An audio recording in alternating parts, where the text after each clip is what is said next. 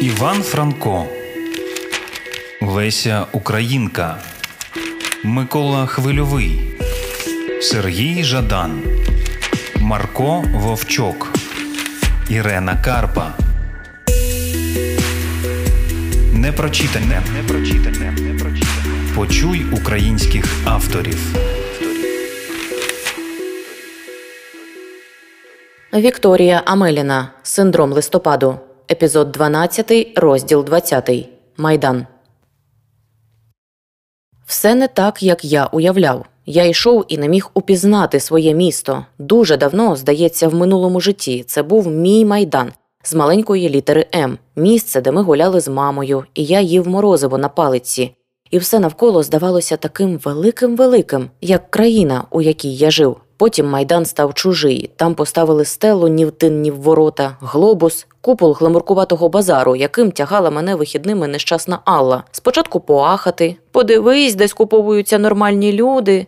Потім, коли справи пішли краще, скуповуватись. Я взагалі забув про нього, майдан, не бував тут місяцями, а може, й цілий рік. І ось тепер. Я повернув на хрещатик із завмиранням серця. Хлопець із самооборони навіть не поглянув у мій бік, а мені все здавалось, що зі мною щось не так. От зараз хтось підійде і спитає, де ж я був стільки часу. Я прийшов, коли вже сутеніло, і осяяне новорічними гірляндами наметове містечко здавалося мені чимось схожим на табір мандрівних музикантів, одночасно веселий і сумний, як доля майже будь-якого артиста. Може, через дитячу карусель, що все ще не прибрали з хрещатика, може, через яскраві прапори на вітрі, а може, через хлопців із гітарами, навколо яких зібралися, тупцюючи на місці від холоду люди. Хлопці співали щось зовсім аполітичне, здається, навіть російською. Уєхал, уєхал, ой-йо, ой-йо. І народ навколо просто слухав. Я йшов далі, звуки гітар зникли десь за спиною. Я наближався до майдану. Люди навколо чомусь брели майже мовчки. А по чому прапорці? А значок учасник Євромайдану у вас єсть? По десять. Є, по десять. Ось і всі розмови, що я чув. Раптом засніжило, тихенько. Сніг, наче пробирався до землі навшпиньках, непомітно, як я на майдан, щоб ніхто не викрив і не прогнав, не змахнув із забілених шапок. Це знак, чи що? Якийсь хлопчина вийшов з намету, озирнувся, наче від когось ховаючись, тремкими пальцями запалив маячок цигарки, затягнувся і весь ніби осів, розслабився. І тоді, як і я, побачив сніг. Обличчя пересічного хлопаки з борщагівки. Такі працюють у автомайстернях чи на заправках, а може, випадково облаштовуються страховими агентами. А потім я побачив їх. Абсолютно нереальних. Зовсім старенька бабця, видно, по ході метрів зо двадцять переді мною рухалась повільно, навантажена величезним чорним мішком. І раптом, не знаю чого, та хіба це дивно для такої старизної, зашпорталась. Роз'їхались ноги у темних чоботях, і стара, і мішок, і сніг все полетіло до землі. Багато хто, та що там, мабуть, всі, хто звернув увагу на цю пригоду, крім мене, кинулись виручати чужу бабцю з такою утопічною готовністю, як герої кіно або й просто чиїхось мрій про щасливе комуністичне майбутнє. Її підняли миттєво, поставили перед нею мішок і так само швидко розійшлись. Я наблизився повільно, як наїжджає на героїв камера у мелодраматичний момент. Біля бабусі лишився тільки один хлопець, хлопець із бородою, але молодий. Я ще подумав, що борода у нього як в Ісуса Христа. Я застиг на місці, боячись порушити химерну реальність образу. Народ і сніг валив, обступаючи і засипаючи їх. І здається, лише я чув, як схожий на Христа юнак говорив до бабусі із чорним поліетиленовим мішком. Лише я бачив, як він гладив її по плечу у чорному дірявому пальті, у великі шпарини якого набивався і танув від бабусиного тепла сніг. Усе буде добре, не хвилюйтеся, твердив юнак, і не знаю, як бабця, а я йому вірив. А баба хитала головою, харамаркала щось, певно, слова подяки, хлюпала зморшкуватим носом. Усе буде добре, бабусю, не хвилюйтеся, відлунювало у моїй голові. Відлунювало так, як після моїх видінь, лунаючи і лишаючи за собою луну, змінюючи мене зсередини, як шрами змінюють обличчя. Я скоро втік звідти, наляканий, біг, допоки не стало ніяких шансів знову віднайти їх у натовпі, бабу і хлопця. Бо якщо він заговорить до мене або й просто пройде повз, балакаючи по мобілці, чи витягне блок сигарет, то я зрозумію, звичайно ж, ніякий він не Христос. Зрештою, хіба носив би він на шиї таку дорогу дзеркальну камеру? Ні, він мав би стареньку стареньку мильницю і проявляв би фотографії вдома. Сам. Подумалось, і я злякався цих думок, як богохульства. Краще б забігав у церкву до однокласника, отця Олексія, а натомість я знову вірив у якусь чудосію. Христос іде на майдан. Це ж треба вигадати таке, замість того, у що потрібно вірити, у що повірити можливо. Сніг, майдан, прапори, обличчя. Ні, я не впізнавав цих місць, я не впізнавав цих облич. Я уявляв усе не так. Слава Україні! Що? А? Героям слава! Ти ж Костя? Малий любимчик, ай як змінився. Англійську то вивчив нарешті. І поки незнайомець регоче, я помалу впізнаю одного із тих зі свити спонсора. Його звати Льоня, і він теж сирота, тільки старший за мене років на 10. Пам'ятаю, як він казав мені, дихаючи у лице запахом алкоголю і тліну, що у нього теж немає батьків. Вони не померли, запоячилися до того, що перестали бути батьками. Льоня завжди добре до мене ставився, хоч і кепкував постійно з того самого вечора, коли я так вдало провалився, як перекладач. Ти як тут? поцікавився Льоня, і я розгубився. От правильно ж я боявся. І що казати? Ось бандит і рекетир, сподіваюсь, колишній, питає мене, що я роблю на майдані, а я ще й не знаю, що тут роблю. Як і всі, так далі бути не може. Правильно, це ти Костю дуже правильно. Ну скільки вже можна терпіти? Мінти завжди були мінтами, але при Януковичі це ж став абсолютний безпреділ. Малому бізнесу життя не було. Наші з братухою аптеки. Льоня говорив і говорив про аптеки, безпреділ і переділ. І раніше мені було б незручно від того, що перехожі фіксують мене поруч із ним таким у теплій кепці, у шкіряній, і це взимку, курці, з обличчям чимось невловимо схожим на те, що перекреслене на розтріпаних вітром плакатах довкола. Але зараз незручно не було. Я слухав, кивав і посміхався, і наприкінці розмови його обличчя вже не нагадувало те з плакатів. Льоня поплескав мене по плечу і попрощався так само легко, як до того розговорився. Пішов геть. А я побрів далі шукати те, що у льоні, на відміну від мене, уже було. І ось він, майдан. Я протиснувся за барикаду. Звалені у товсту купу мішки зі снігом, шини, сітку колючого дроту, що іржавими шипами вбирається і дере небо, індиферентне і сіре, як випуски новин до початку майдану. А потім. Потім мені здалося, що я втратив зв'язок із реальністю, бо у натовпі я побачив щось до болю знайоме. Коло бочки між двох вусатих чоловіків у козацьких шапках, зігріваючи пальчики над сонним вогнем, сиділа вона. Штучне хутро смішно стирчало навколо її обличчя обличчя, та я ж нічого, крім очей, і не бачив. Ліска, ліска, ліска, така сама, точно така сама, як була у 16. До того як. Ні, вона не могла залишитись такою самою. Я підходив ближче, поволі, по кроку. Ліза натягнула капюшон, затуляючи щоки. Від вітру чи погляду поправила яскравий шарф крупної ручної в'язки, ясно-синій, як її очі щоб закривав підборіддя й рот аж до самого носа, щоб не бачив ніхто.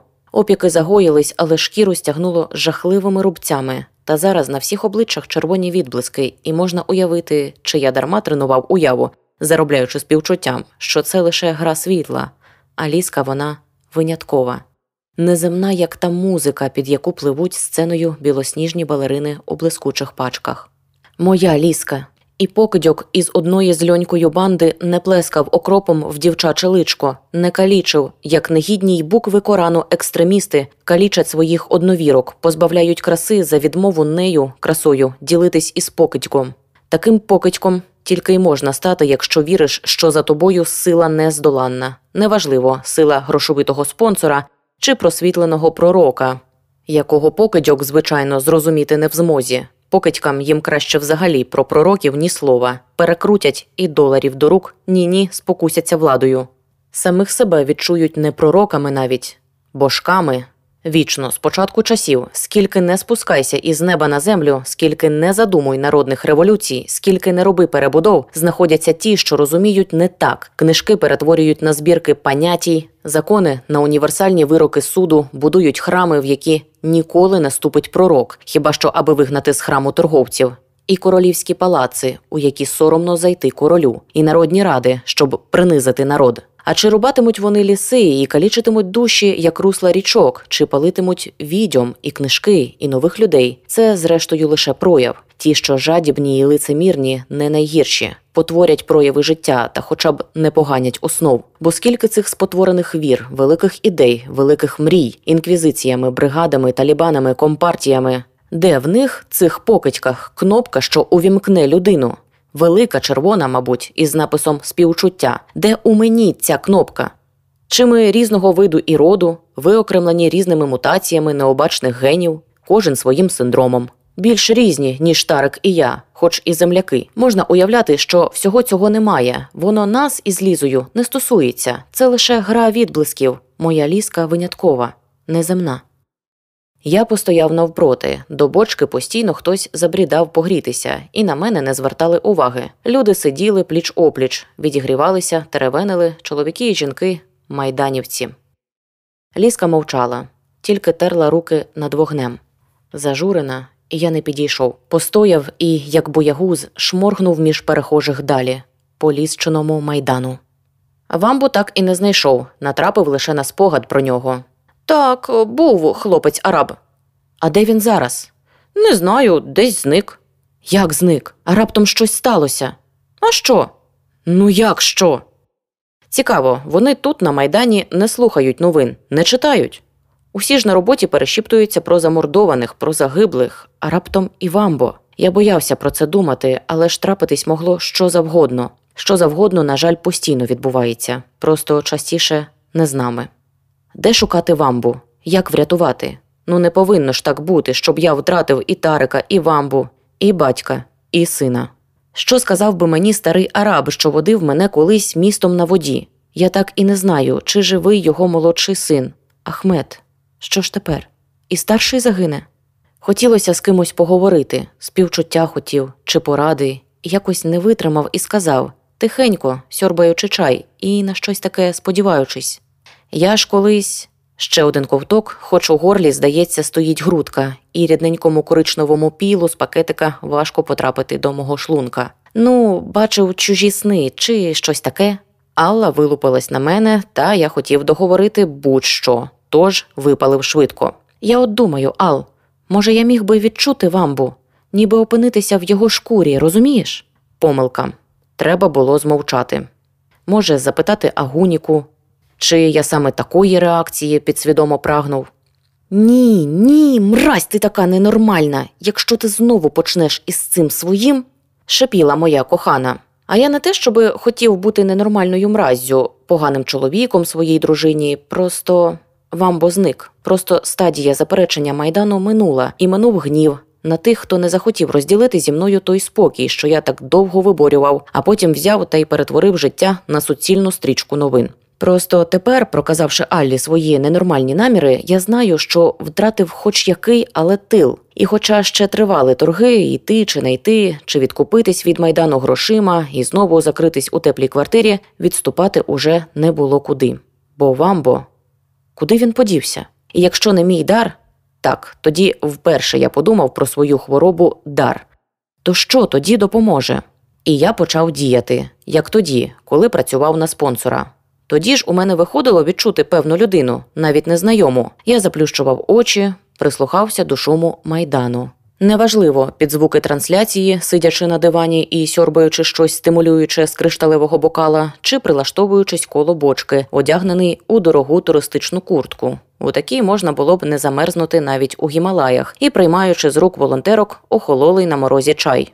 І мовчав. Мабуть, люди вважали мене ненормальним і питали, чи не п'яний.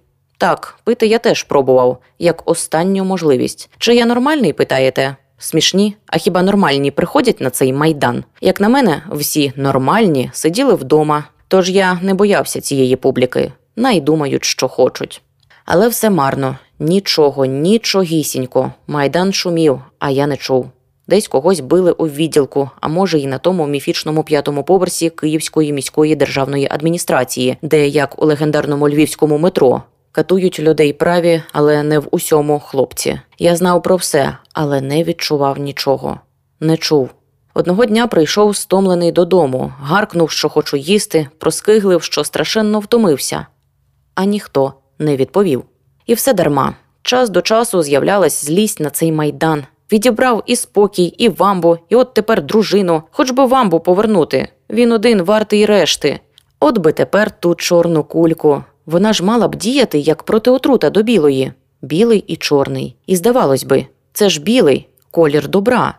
А хтось переплутав кольори, наче навмисно, і тепер виходить, що єдино важливе добро, що я хочу і міг би зробити, залежить від чорної горошини, якої вождь не удостоїв мене. Хтось дзвонив, номер не записаний у телефонній книжці, набір випадкових цифр, як виграшний лотерейний білет. Але глянувши на останній, я впізнав Алла. Та ну, я ж витер її номер не для того, щоб тепер піднімати слухавку. Ні, ні. Коли наступного разу мені захочеться сексу, я покличу когось, хто не окупує мою квартиру на декілька років і не виставлятиме стільки баночок на полицях лише за тим, щоб у важливий момент кинути образи в моє загробіле від чужих вітрів обличчя. Хіба жінки не мають бути добрими, співчувати, любити нас такими, як ми є? Чому вона ще тримається за мене? Квартира Сталінка? Що цій Алі взагалі треба? Я не знав, бо, відверто кажучи, ніколи не цікавився цим питанням. Алло, що ти хотіла? Вона, звичайно, не сказала нічого важливого. Збрехала щось про те, що скучила, і переживає, що без неї я їм в сухом'ятку, а це вірний шлях до передчасної смерті. Дев'ятий пасажир. Спочатку з'являються руді кучері, потім маленька ніжка на неймовірно високих підборах і. Доброго дня! Ми раді вітати вас на борту нашого літака. Алла озирається навкруги, округлює очі, погляд зупиняється на африканочці, загорнутій у ковдру. Грайливо усміхається до чоловіка у випрасуваній сорочці. Хоча ні, їй лише здалося, що вона його знає. Це всього лише Костин колега. Бажаєте щось випити? Ось так? Одразу? У нас преміум сервіс, ми ж зіркові авіалінії. А, ну тоді я буду. Вона перелічила усі найдорожчі, відомі їй з якихось чужих надуманих блогів напої, і їй не відмовили. Алло Артемівно? Алла обертається, але обличчя в сивої людини немає, чи радше у нього всі обличчя одразу, обличчя її давніх друзів і костяних колег, і старого араба, з яким Костя поїхав у нетрі Каїра. Вас не засмучує, Алло Артемівно, той факт, що ви померли? Померла? Ну так, в деякому сенсі, принаймні для Костянтина Гавриловича. З вас персонаж був непринциповий, певно, тому. Ви маєте рацію, це шкода, дуже шкода, говорить вона, вочевидь, не розуміючи ні слова, розгублена. Але нічого, скоро злітаємо у небо. Дивіться вгору. Всяке буває, може, і, всі помремо. Тут така компанія, як у тому анекдоті, коли Бог всіх докупи зібрав, сміється. Алла потирає скроні, не встані до кінця зрозуміти, що відбувається. Ще б пак померла у деякому сенсі, і, не дай Боже, зараз ще раз помре. Оце так так, як в анекдоті. Нарешті роззирається, і, ніби це і є найважливіше питання, першою з пасажирів наважується поцікавитись. А що це за літак? Хто у нього сідає? Літак? Літак звичайнісінький, повірте, Боїнг 737, якщо для вас має значення. Стоїть собі на злітній смузі в аеропорту Бориспіль. Знову сміється. А хто сідає? Чому? Я не пам'ятаю, як купувала квитки і куди лечу. Хто сідає? Іронія в тім, що саме ви спитали. Іронія і трагедія, Алло Артемівно. Не розумієте? Звичайно, не розумію. Вона дратується, чоловік дивиться із докором, і під силою його погляду Алла покірно складає руки на колінах. Кажіть, будь ласка, ви не помічали, який особливий ваш чоловік? Особливий? Костя ненормальний. Так, мабуть, для вас. Нормальна людина більше б співчувала своїй дружині. Алло, Артемівно, у цей літак сідають ті, до кого було абсолютно байдуже Костянтинові нечаю, ті, кому він ніколи по-справжньому не співчував. Взагалі, весь цей шум задля одного примусити людину співчувати. У цьому вся сіль, розумієте? Йому байдуже до мене? І він знав всіх цих людей? І негритянку? Негритянку? Ай-яй, як неполіткоректно. З африканкою він не те щоби знайомий, але груди її пам'ятає. Чоловік порскає, і, хоч у нього немає обличчя, Алла впевнена, що посмішка його неприємна. І навіть згадував їх декілька разів. Ну, ви можете здогадатися, у які моменти. Хам. Ні, мадам, гірше, набагато гірше. Я господар цього чудового всесвіту, того, у якому на злітній смузі вже запускає двигуни літак. Бог? іронізує вона. Чоловік знову регоче, посмішка в нього, певно, і справді жахлива. Він і сміється, ніби сам диявол, не весело, а боляче сміється, наче йому ніколи в житті не було смішно. Нульовий пасажир. Іноді так поспішаєш, що сідаєш не у той трамвай і спізнюєшся уже остаточно. Зі мною це тепер траплялося постійно. Я намагався побачити чужий сон, а провалювався у звичайний. Свій спав коротко, прокидався із відчуттям тривоги, одразу хапався за телефон, перевіряти новини і дзвонити в амбі, безглуздо, безнадійно вслухатись у голос оператора. А одного ранку не став перевіряти і додзвонюватись. Глянув на годинник рано. А дзвонити, і це тепер точно пізно. Я заплющив очі. І одразу, а може, пройшли години, ніхто насправді не знає, але здається, отак миттєво я опинився на злітній смузі перед величезним літаком. Я бачив, як ідуть по скляному рукаву люди, далекі і тому невеличкі, як горобці. Мені було байдуже до них. Дмухав вітер, сильний і хижий, і я стулив поле тоненької куртки, озираючись, де ж подітись, аби зігріти змерзлі кістки. Я дивився на себе ніби збоку. І Костя, той, що у вісні, шукав очима вхід до будівлі аеропорту, а другий, той, що спить і бачить себе, помітив щось дивне у скляному рукаві. Там, мов рибка в акваріумі, без води, била ручками об скло дівчина, сині джинси, пухка куртка, що підкреслює, які ненормально тонкі в неї ніжки, в'язаний ясно-синій шарф, намотаний на голову, обличчя не роздивитись. Чоловіку на смузі було байдуже, та я вирішив заговорити до нього, до Кості, що стоїть на смузі і мерзне, не звертаючи уваги на рибку дівча. Не знаю, чого це раптом, але заговорив я винятково зверхньо, і так, ніби я був сам Господь Бог, хоч, зрештою, хто ми, як не боги, у своїх снах. Доброго дня, Костянтине Гавриловичу. А, що? Де тут вхід до будівлі? Я страшенно замерз. Костя майже верещав, перекрикуючи гуркіт двигунів. Він здався мені неприємним і по-дитячому егоїстичним, ніби вперше враження про чужу людину. Навіть не поздоровкався, а одразу А, що? Змерз він, бачиш. Подивись туди. А? Я махнув рукою туди, де билася, мов рибка, ліска. Це була ліска у тому самому одязі, що я бачив її на майдані. Ліска? Він прошепотів, і розібрати було неможливо. Але ж я знав, що він каже адже це був я сам. І тут вони почали валити у скляний коридор рукава. Всі, хто з літака, хто з будівлі аеропорту, з'явилась руда куля Алленого волосся. Я завмер. Чому Алла і Ліска разом в одному літаку? Тут же підійшла Агуніка. Я впізнав її по точеній фігурці і смолянисто чорному каре.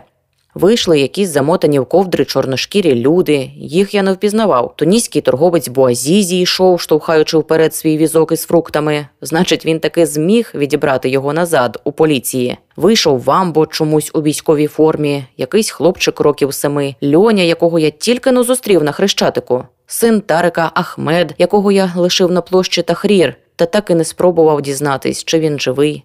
Молодий копірайтер з Івано-Франківська, з якого я кепкував на останній презентації ще перед майданом. Скоро рукав заповнився так, що більше там не помістився б уже ніхто, та я бачив, як визирають з ілюмінаторів якісь обличчя. Не розгледіти звідси, не впізнати, як продовжують заповняти рукав темні безформні фігури. Ти знаєш, хто всі ці люди? спитав я сам себе. Ні, якого біса? Це знов якийсь треклятий сон. Так, це сон, але дозволь припустити, цей сон усе ж має щось спільне з реальністю. Не здогадуєшся? Я говорив так упевнено, і я знав, не здогадався, а знав, як і має знати справжній Бог. А я був тут Богом, і чортом, і підсудним, і суддею. Це люди, які більше не повернуться у твоє життя. Ти їх викреслив, тобі не до них. Як? Вамбо, ліска, вони ж живі чи. Та може, й живі, але хіба вони існують для тебе? Так, я ж бачу їх. А чуєш хоч когось? Хіба ти наважився підійти до Лізи? Ні, але її вигляд відлякує тебе, та й її жертовність також. Хіба ти знаєш, чому твоя дружина плакала по ночах? Зовсім не через твою невелику зарплату. Чи може ти в курсі, що в Агоніки є син від першого шлюбу, великий хлопчик, уже ходить до школи. Знаєш? Хіба ти наважився їх? Тут я завмер, підбираючи слово. Хіба ти наважився їх зрозуміти? Я вже не кажу про співчуття, воно ж тобі видається хворобою. Він, схожий на мене, як дві краплі води, мовчав, опустивши руки вздовж тіла і вдивлявся туди, за скло, так ніби вже й не було йому холодно. І тут мені сяйнула думка. Сідай у літак. Що? Ми стояли один проти одного Костя і Костя, і я не розумів його, не хотів розуміти, не наважувався. Мені було огидно. Сідай у літак. Чому? Чому я маю? Я ж тільки но пояснив там усі, кого ти відмовився розуміти, кого я відмовився розуміти. Хіба я розумів колись сам себе? Хіба я шукав хоч щось справді своє? Ні. Лише оту омріяну, суху, як позаминулорічне листя, нормальність, лише бігмак, виготовлений за незрозумілим, але рекламованим стандартом. Але ж я. я не йду із власного життя, чи не так? Тут визнаю, я, доморощений Бог, зрозумів, що заплутався. Сон починав скидатися на звичайний бред, який сниться всім і кожному. Я зніяковів і навіть не помітив, що вітер вщух, і турбіни літака підозріло стишились, і говорити тепер можна навіть пошепки. І я прошепотів сам до себе ненормальне. А я йду від тебе. Набридло. Я ненормальний, а ти постійно хочеш бути кимось іншим таким як найбільша наволоч у дитбудинку, таким як найгірший рекетир, таким як ідеал Алли, який вона навіть не любила ніколи, просто базікала дурна баба, бо була невдоволена життям, не через нестачу грошей, через нестачу твоєї уваги. Тому дозволь сказати тобі правду. Я йду до ліски. Вона бачила мене таким, як я є, і я просто зараз прокинусь, підійду до неї і попрошу пробачення. І, може, одружуся з нею якщо вона захоче. Раптово перебив мене Костя. «Хм, а ти не безнадійний, підсміюючись, підхопив я. «А вже ж», – серйозно сказав він. То чого чекати ранку? Пішли зараз до неї, прямо тут. І не лише до неї, ми підемо до всіх тих людей, правда? Прав. Люди в рукаві заметушились, лізані руки останній раз вдарили по склу акваріума, і щось ніби потягнуло її у нутро Боїнга. Я побіг.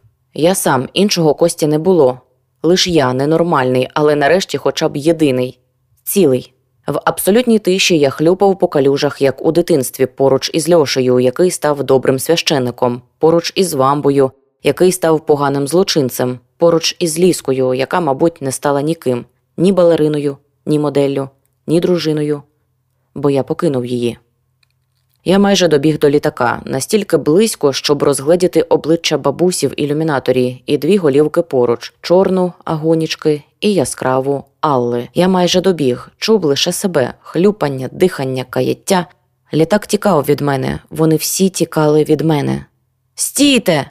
Кричав ненормальний я, і біг, біг, біг, біг, коли літак виролив на злітку, біг, коли відірвався від землі, біг, коли він перетворився на крихітну тьмяну цятку, чорну на сірому. Ліска. Я прокинувся. Кімната все ще була темна. Провів рукою по подушці, намацуючи Алені кучері. Ну, я ж не міг викреслити її зі свого життя, коли вона тут, поруч. Чи міг?